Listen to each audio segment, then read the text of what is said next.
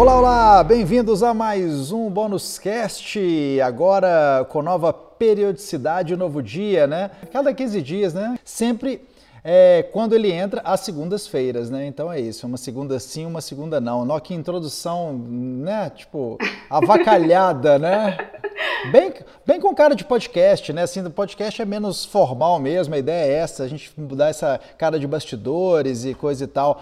Bem-vindos aí, Brenda, tudo bem? Olá, tudo bem? Tamo aí, né? Mais de 50 dias já em casa, não aguentando mais. Quer dizer, já vai inteirar 60, que loucura. É, que loucura. Sabrina, tudo certo? Tudo certo. E pra você, Terência, Gabriel, Brenda, todo mundo aí em casa. Quem pode ficar em casa, né? No carro, no trabalho, quem não pode. É isso, Gabriel, tudo certo em Belo Horizonte? Agora é Belo Horizonte em definitivo, parece. Né? Agora é Belo Horizonte definitivo, né, cara? O Calil tá mais pra frente com as determinações. Eu tô tentando ficar mais aqui mesmo. É, e fugir do como é que fala, da alergia de Caeté, né? É, da alergia de Caeté. Mas deu uma melhorada. Pois é, ó. Alérgico.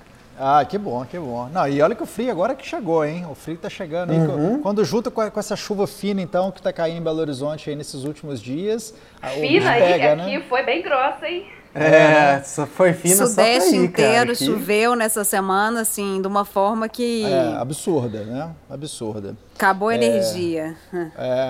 É isso, a gente já teve, né? Aqui não pode chover dessa forma lá do Nordeste, não, que o normal nessa época é chover lá, né? Porque se cair outra chuva daquela sequência ali, aí realmente é pra acabar, né? Aí é pra Minas Gerais... Aí 2020 a gente encerra, então, porque senão não chega ao final, não. É, não, na verdade tem muita gente brincando que o 2020 acabou, né? Que já teve até especial do Roberto Carlos, né? Então... Ah, é mesmo, rolou, né? Live dele. Rolou a live.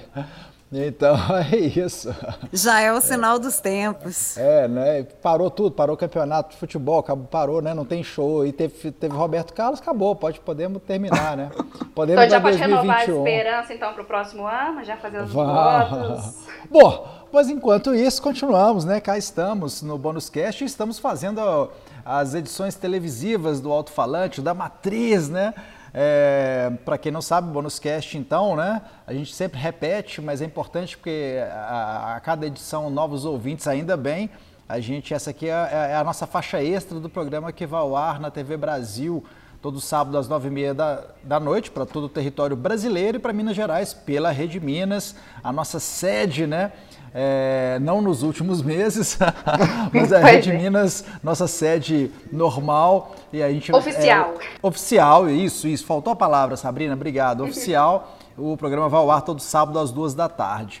E é isso, a gente vai falar um pouco do que rolou nas 2 últimas edições, enfim, né? Considerações gerais do que está acontecendo na música pop, nesse cenário musical aí também. A gente tem várias perdas, mas também tem lançamentos legais, lives muito bacanas.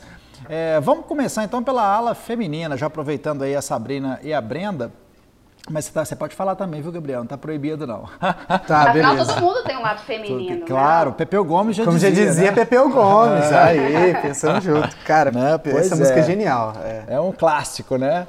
É um clássico e dá até pra ver já um riff que a gente mandou lá no... Dá pra ver no YouTube, viu, gente? Perfeito. Vai lá, já confere, né? O riff tá lá o riff. Tivemos na edição da semana passada, né, o sábado, enfim, retrasado, do dia 9 de maio. Isso, do dia 9 de maio, ali uma sequência inicial muito bacana, mostrando mais e mais o poder, né, do girl power, né, o poder feminino aí na música, com Haim, né, as irmãs do Haim, as norte-americanas. Aí uma banda que parece, para os desavisados, poderia soar como uma banda americana ou da Grã-Bretanha, né, da Inglaterra, o Hinds, né? Teve as bandas até aparecem os nomes. Duas com H, duas com nomezinho pequenininho. Trava-língua total. Haim e Hinds. O Hinds é uma banda espanhola, né? Que a Sabrina nos trouxe. Pois, embora cante em inglês, né? Ela canta em inglês, mas o próximo álbum, inclusive, parece que vai trazer algumas faixas em espanhol. O próximo álbum acho que está previsto para junho, se não me engano. Ia ser lançado em abril, mas por causa da pandemia adiou, né? Mas então parece que o próximo álbum deles tem faixa em espanhol. E as duas bandas, assim, o Haim, eu não sei o que vocês acham, assim, eu venho curtindo o Haim, não é uma banda que eu conhecia há mais tempo, assim, né, eu conhecia os singles que vinham sendo lançados desde lá de um pouco mais atrás, não desse disco novo exatamente, Mas eu sempre gostei da... Elas têm uma coisa indie, mas sempre com uma pegada mais pop, né? Bem pop, assim, dançante e tal. E o Hinds, não. O Hinds, a espanhola, eu já acho que já tem essa pegada de garage rock, de indie mesmo, né? Embora, acho que duas boas bandas femininas, hein? Sim, boas. Pois é. O Hinds, elas até falam assim, tem muita gente que compara um pouco com Velvet Underground, mas elas dizem que se inspiram no The Strokes, no Mac DeMarco, no Black Lips também. E assim, o curioso, elas começaram em 2011, se eu não me engano, como um dueto. E o nome era outro, inclusive, era Dears. Mas em 2014, alguém ameaçou assim, uma ação legal, porque já tinha uma outra banda que chamava The Dears. Aí elas mudaram o nome para Hinds e convidaram mais duas que integraram, aí virou um quarteto. E até então continua aí um quarteto feminino. E já o Haim, né, Brenda? 3 irmãs, né? Um power trio pop, né? 3 irmãs pop, mais na tranquilidade, entendeu? A gente, inclusive, colocou um clipe que mostra muito, assim, né? Mas nessa vibe desse momento, mais de boa, coisa bem, assim, minimalista, porque elas sempre usam coisas mais simples mesmo, assim, parece que tá dentro de casa, como se diz, né? E, assim, é bem dentro de casa, né, Brenda? Porque a banda começou como família, elas tocavam em feira de caridade, assim, com os pais delas, assim, em 2005, que era uma pegada até mais rock. O pai delas, acho que até o nome Haim, significa vida em hebraico, se eu não me engano, assim, porque o pai delas é israelense. E aí ele fazia bateria, a mãe delas tocava guitarra, mas as 3, assim, são multi-instrumentistas.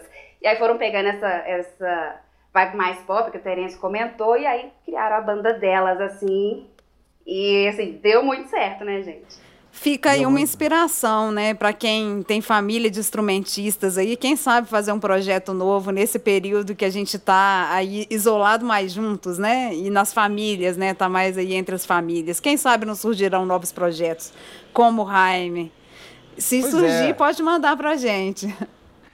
Dando aquela roubadinha básica aqui, ó, o Jaime iniciou a carreira em 2005, né? Então, a gente só para reforçar o nome das 3, né? As irmãs East, Alana e Danielle Haim, né?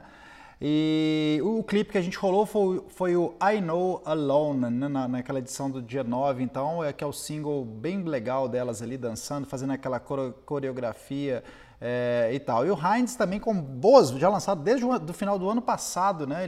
Elas estão lançando... Olha a coisa do homem, né? Eles, né? Já fui cair aqui, dei aquela escorregada. Elas lançaram singles, né? Vem lançando singles desde o final do ano passado, já para esse disco, então, como a Sabrina disse, já era para ter saído, mas foi adiado por causa da pandemia. Mas gostei, o Hinds é uma banda que realmente eu não conhecia, fui apresentado a elas nesta edição do Alto-Falante, inclusive. Inclusive, é uma coisa boa do nosso trabalho, né, Terence? Que acaba sendo um trabalho que é um pouco de diversão, porque eu também não conhecia, mas aí fui pesquisando e descobrindo um monte de curiosidade, e descobrindo que elas são versáteis, né, que algumas têm faixas, têm uma pegada mais psicodélica, outras mais indie mesmo, e aí elas vão se reinventando, assim, até da faixa que a gente usou, que era miau, né? Que era uma coisa assim, dos conselhos que elas recebiam ao longo da carreira por serem uma banda feminina, assim. Uhum. Durante o programa a gente não consegue falar tudo, né? Mas eu acho legal destacar o que elas falaram, assim, da faixa. Aí, abre aspas. Miau é um coquetel de todos os comentários e conselhos que tivemos que ouvir durante todos esses anos na banda. De estranhos aleatórios, amigos, entre aspas, e indústria. Aí ela continua, espere, o cara sentado ao seu lado no ônibus provavelmente também tem uma opinião. Se você perguntou como é ser uma garota em uma banda, aqui está. Tem muito isso, né? Todo mundo às vezes quer dar um palpite, entendendo ou não, já se sente um pouco assim com propriedade. A Brenda mesmo, né, teve uma banda aí feminina, Brenda, você também sentia um pouco isso? Então, nas Abusadas a gente sentia demais isso e chegava assim, sempre em ter reuniões e tudo, às vezes trazer os comentários de outros e falar assim, olha, até quanto que a gente vai ficar ouvindo esse tanto de opinião, né, de homens, às vezes machistas também, colocando como que tem que ser nosso som, como que a gente tem que se comportar, para ser, às vezes, menos feminista, digamos assim. E tem todo esse palpite, né? A gente ficou muito tempo, às vezes, sem dizer coisas que estava a fim de dizer. Homens podem dizer que estavam a fim de pegar uma garota, sei lá, essas coisas, e a gente não pode dizer coisas do universo feminino. É muito bizarro isso, né? No mínimo, para não dizer o contrário. E isso é muito, eu acho, real que tem que mesmo, quebrar, né? Isso, é surreal. Porque, não sei se a galera sabe aí, né, a minha namorada faz música também e tal, e a gente sempre vê, cara, os comentários, por exemplo, no YouTube, assim, é muito bizarro, porque o cara fala, tipo assim, nossa, curti demais o seu som, ou ele termina elogiando a aparência dela, ou ele termina dando uma dica de como ela poderia melhorar, assim, tipo... Saca, mas tipo, umas paradas muito básicas. Né? É, tipo, quem perguntou? É tipo isso, velho, e tipo... 70% dos comentários são assim. Então eu fico imaginando na pele dela o que é você tá ali, tipo, um tempo fazendo um som e chega um cara que acha que deve saber, que sabe mais, e tipo assim, e falar como com um senso de superioridade mesmo, assim, né? E eu vejo muito isso com ela, com a Ariane e tal, porque é muito bizarro, velho. Você tem que ver a quantidade de comentário horrível, tipo assim, tipo, não é horrível, tipo, a galera chegando incisivo, tipo, sendo machista, mas você vê noção, ali que, tipo, né? É sem noção, é desprovido mesmo. A galera, tipo, não é possível. E é engraçado, a gente não teve no Brasil, talvez seja... Claro, né, a gente tem batalhas de mulheres incríveis na música há tempos, né? Desde que a gente se entende por gente, e olha que estamos aqui várias gerações representadas, diferentes gerações representadas, mas assim, eu estava vendo um documentário, inclusive já fica uma recomendação, que é uma série para quem tem Globoplay, para quem não tem, dá para ver a série da seguinte forma: eles oferecem 7 dias de graça e é mais que suficiente, né, para você testar a plataforma Globoplay, daquela série sobre o punk, que ela chama-se Punk mesmo. Se vocês não viram, recomendo, assim, é divertidíssima a série, assim, muito bem, é um documentário, né, dividido em 5 episódios, assim. Sobre a história do punk no mundo, né? Toda a coisa de Nova York, depois Inglaterra, Sex Pistols, The Clash, etc e tal. E a inserção das mulheres, né? E aí, claro, tem a Joan Jett, Cherry Currie, entre outras que foram pioneiras, a Debbie Harry, do Blondie, que estava lá naquela cena de Nova York, no CBGB, com Ramones e com a galera toda no início, desde o início. É muito bacana os depoimentos delas, assim. E foi uma coisa que realmente naquela época... a gente tinha uma outra coisa, né, rolando no Brasil, assim, era um outro momento muito diferente do Brasil também e tal, então não dá, assim, não tem um paralelo, não dá para traçar um paralelo. As mulheres superaram e deram seu grito de guerra há bastante tempo, né, que tá a Revolução Feminista, foi tudo lá para trás, né, e a gente aqui parece que ainda tá, assim, meio que tá nesse momento, né, não sei, né, Brenda, de acordo. Olha, no punk, no hardcore, acaba que teve uma, vamos dizer assim, um espaço assim, das mulheres, muito mais de protagonismo e com mais integrantes, mais participantes, com mais vozes, assim, até porque o punk já tem aquela ideia do grito mesmo, né? De falar, olha, a gente não aceita toda essa opressão. E aí são todos oprimidos, digamos assim. Tem essa pegada, assim, mesmo, né? De gritar, de estar falando contra essa opressão. E teve um movimento, que é o Riot Girls, que foi dentro do punk, que é fortíssimo e até hoje tem várias representantes, entendeu? Aqui no Brasil mesmo, tem a Rakta, que é muito forte representante desse movimento, que a gente já entrevistou a Rakta. Pois e tem, mas também que é recente a Pata. Aqui, né? Isso que eu estava falando, como isso é muito recente aqui, né? Quer dizer, olha, isso aconteceu nos anos 70 nos Estados Unidos, sim, né? E cá estamos em 2020 falando, né? Disso no Brasil. Como assim, tem 20 anos, mais de 20 anos, né? Que eu estou na música e sempre tive bandas femininas também, bandas de mulheres, apesar de já de tocar também com projetos com caras também. Há 20 anos eu fiz um projeto que chamava Caution e a gente conseguiu assim, manter 10 anos fazendo, e era mais de hardcore, então tinha um respeito muito grande. Eu acho que era interessante nisso, não que a gente não tinha situações, e a gente até fez uma gozação uma vez, colocou assim, 2 caras para dançar no palco na hora, e falou assim, agora a gente tem 2 caras dançando, assim, e bem... alternativo para poder esculachar mesmo e falar assim, olha, para de ficar. Mas tinha aquela coisa assim sempre, né? De chegar no lugar, ué, parece ET, né? Oh, as mulheres, oh, uma banda tocando, só mulheres. É. E é engraçado, tem assim, uma coisa questão que eu vi no documentário que é muito legal, por exemplo, eu tava vendo nos últimos... Eu não terminei ainda, estou no finalzinho já, mas num dos episódios, se eu não me engano, no terceiro, a Joan Jett falando que na época ela pegou, assim, ela já tinha, né, acontecia, todo mundo já sabia, ela já era um grande expoente, né, de toda essa movimentação, desse movimento punk e coisa e tal, que ela produziu uma das bandas que estavam ali em ascensão num segundo momento, que era o Germs. E eu fiquei pensando nisso, olha a moral, né, quer dizer... Aí a Joan Jett, já como figura, como uma mulher de destaque naquela cena, produziu uma banda promissora, né? Quer dizer, isso é impensado, assim, se a gente olhar... Né? Qual produtora tivemos de uma grande banda no Brasil, né? Que a gente até falou disso em edições passadas do Bonuscast, né? O tanto que falta ainda também das mulheres...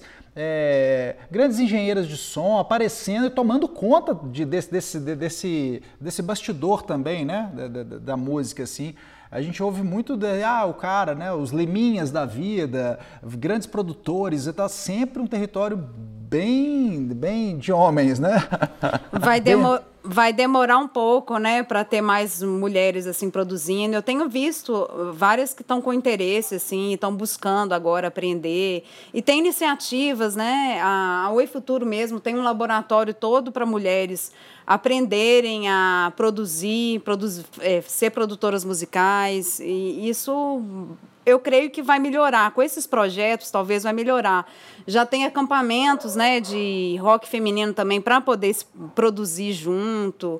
Tem várias iniciativas aí. Tem a Girls on Drums, que é uma iniciativa assim, que eu participei também, que são de mulheres bateristas, e muitas estão buscando tá fazendo outras coisas na música também, além de tocar, trabalhar com produção também. Isso eu creio que pode mudar um pouco. Eu vi recentemente uma pesquisa, se eu não me engano, foi assim que fez, mas o trabalho das mulheres nos bastidores da música, assim. E o que eu não lembro de cabeça os dados, assim. Não sei se você chegou a ver essa pesquisa também, Breta, mas senão a gente pode até trazer no próximo Bonuscast alguns dados, assim, pra gente conversar em cima. Mas eu lembro que eu gravei muito, assim, há muitas mulheres que hoje vivem de música... mais do que a gente imagina, mas às vezes elas não têm a repercussão ou a evidência assim, na cena, no mercado, a divulgação, e inclusive isso se reflete num outro dado, que assim, a maioria delas se sentia desvalorizada assim, no meio. E, então assim, talvez até existam muitas produtoras, mas que não chegam, o trabalho delas às vezes não tem o destaque que elas mesmas sentem que não tem, assim. Tem, por exemplo, a figura da Marisa Monte, né? A Marisa Monte foi uma figura que ela conseguiu comprar, ser dona dos próprios fonogramas, né? Ela criou o selo dela e tal, que é uma coisa que também não era comum, definitivamente não era comum, né? No Brasil, assim. Quer dizer, sempre o trabalho dessas mulheres incríveis aí ao longo da nossa história na música ficaram no catálogo das gravadoras, ficaram nas mãos de homens, né, no final das contas.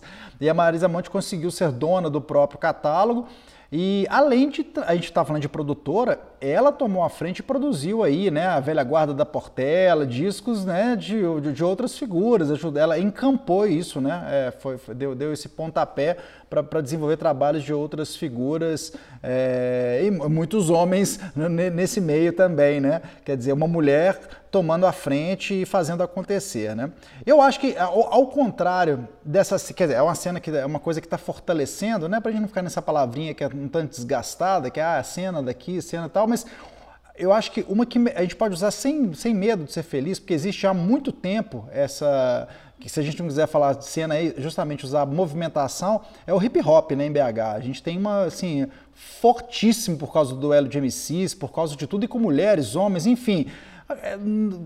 Não é à toa que despontou, saiu daqui o Jonga, saiu, enfim, a gente já tinha rolado Renegado, a gente tem o Roger Deff que esteve, né, na edição do último sábado, e o Xabê, né, enfim, entre tantos outros, né?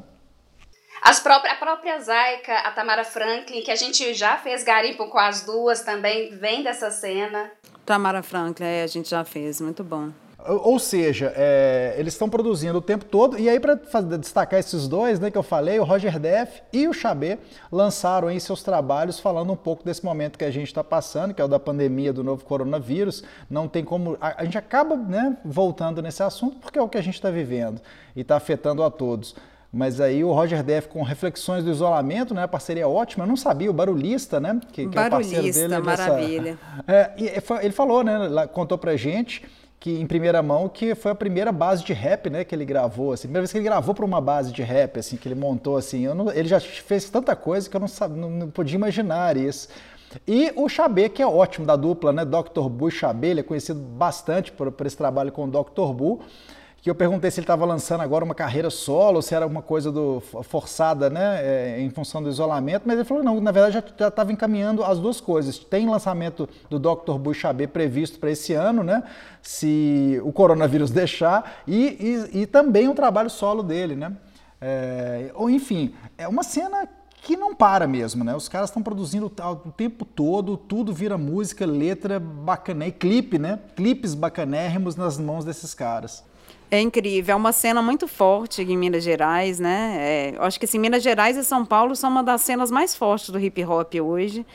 E Belo Horizonte, assim, principalmente com o Duelo de MCs, depois, né, a Família de Rua, que virou essa questão da Família de Rua. E eu achei muito interessante, foi uma surpresa realmente pra gente ver o Xabê sozinho aí fazendo um trabalho tão legal. Eu acho, inclusive... Se você limitar a cena de BH para os últimos 10 anos... 10 anos não, né? Para os últimos 5 anos, quem surgiu de 5 anos para cá. Eu acho que BH domina a cena do rap hoje em dia. Não acho que ninguém tão grande saiu de outro lugar a não ser de BH. E é igual a gente está falando, né? Colhendo frutos de todo que a gente já vem feito, assim, de música. O Duelo de MC sendo reconhecido pela galera e tal. E a Família de Rua também. Aí sai só coisa boa, né, galera? Não tem como... Não tem como colher coisa ruim disso, né? O Fabrício FBC, né? Tem, assim, além do Jonga, tem esses que vêm logo ali, assim, claro, o Jonga teve um estouro tão grande que aí fica, às vezes, aquela coisa na comparação com outros que estão na batalha, que estão num outro patamar, fica meio cruel. Mas, cara, isso não quer dizer que os outros não têm qualidade artística, né? Muito pelo contrário. Exato. É porque o Jonga caiu nas graças. Aí é aquela coisa não tem como exatamente como explicar o sucesso. É porque o Jonga é o maior do Brasil, né? Agora, né? Não tem exatamente. Como, tipo, o cara tem um poder ali nas mãos enorme, né? E do grupo que ele tinha, né? Que era o DV Tribo. Todo mundo que estava lá também tá fazendo um sucesso legal, assim, o Hot Orei, a Clara, o próprio FBC também, e a galera de fora do DV Tribo daqui de BH, então, tipo, tem muita gente Você citou o Hot Orei, importante também, né, falar, porque outra dupla que veio aí bombando. E aí, se a gente lembrar, Gabriel, só reforçando o que você disse, que se bobear, né? E aí eu acho assim, é a maior cena de rap e hip-hop do Brasil hoje, e olha que São Paulo foi pioneira, né, nessa história, e até pelo tamanho da cidade, enfim, né, tudo que rolou lá durante muitos anos, né, durante décadas, né, dá para se dizer. E aí, BH tomar esse bastão, né, pegar esse bastão digital, BH e adjacências, né. Não é mole, não, porque se a gente parar para pensar, o próprio programa, essa última edição, entrega isso. Tivemos 2 rappers daqui, não é porque a gente está puxando sardinha para o nosso lado, nós estamos sendo bairristas. Não, é porque isso está acontecendo, né?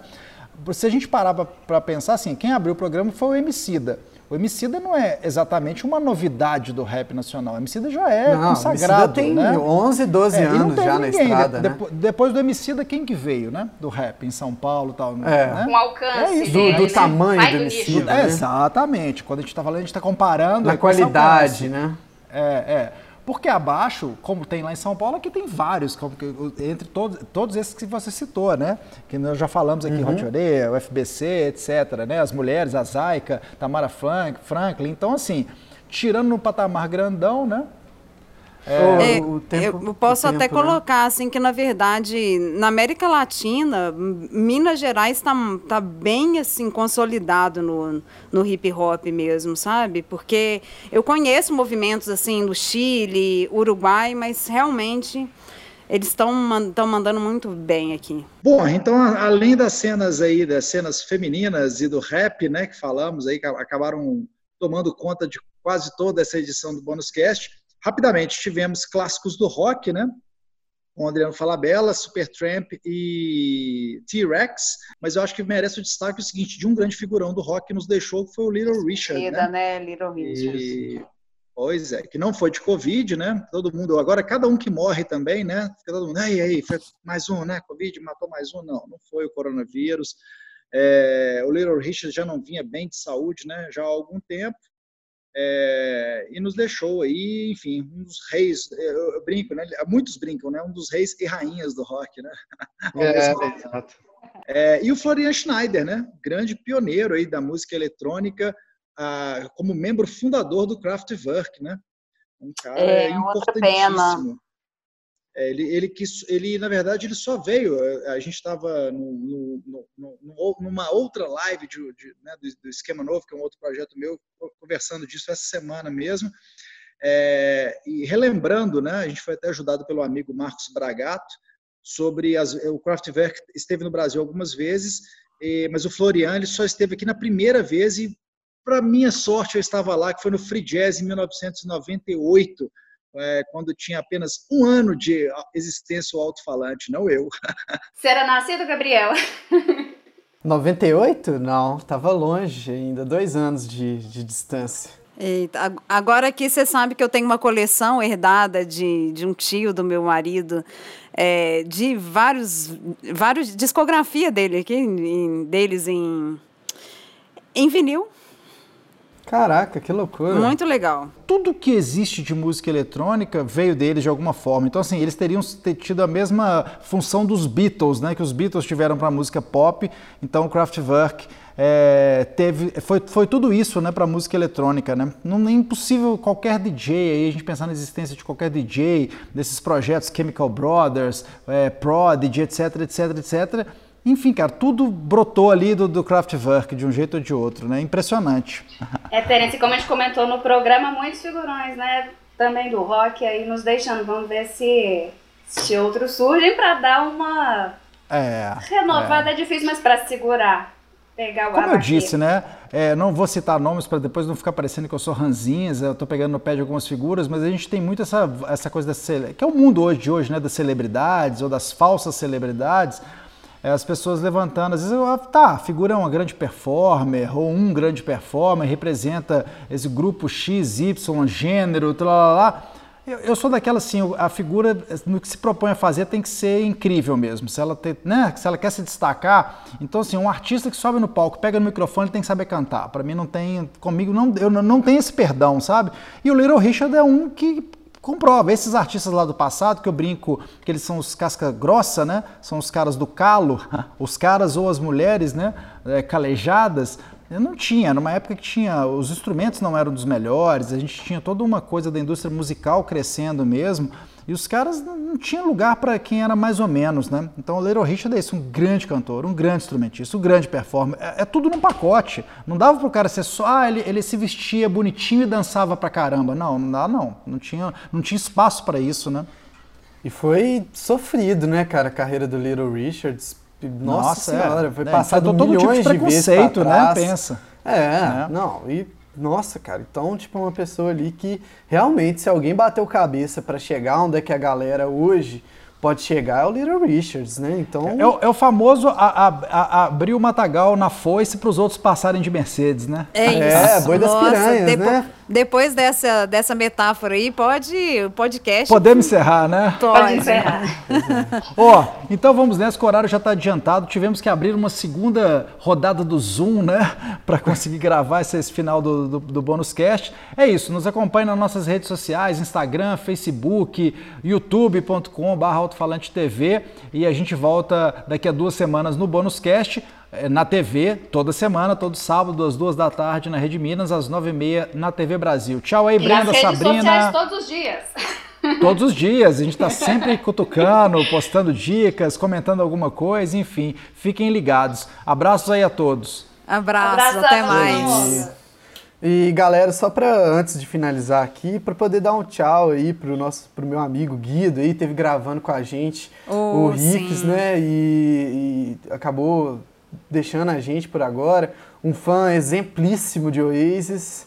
É, então é isso aí, né? Tchau também. Teve isso, né? A gente tá falando de grandes, não? Ele foi um músico aqui da cena muito querido, né? E a gente, qualquer perda dessa é para se lamentar mesmo, né? Muito triste. Exato. Ele participou do nosso quadro Riffs, tá lá, quem quiser ver no relembrar, né? Dissecou a Don't Look Back in Anger e isso aí, o cara era muito bom, assim, uma pena mesmo. BH que tem uma cena tão rica, assim, de música cover, né? A galera que é muito fã. E a gente sente essa perda também, né? É muito triste, mas enfim. Vamos então, descansem em paz aí todos eles, descansem em paz Guido e voltamos em breve galera. Com mais um Bonuscast. Até mais. Falou, forte abraço. Falou, gente, até lá. Falou.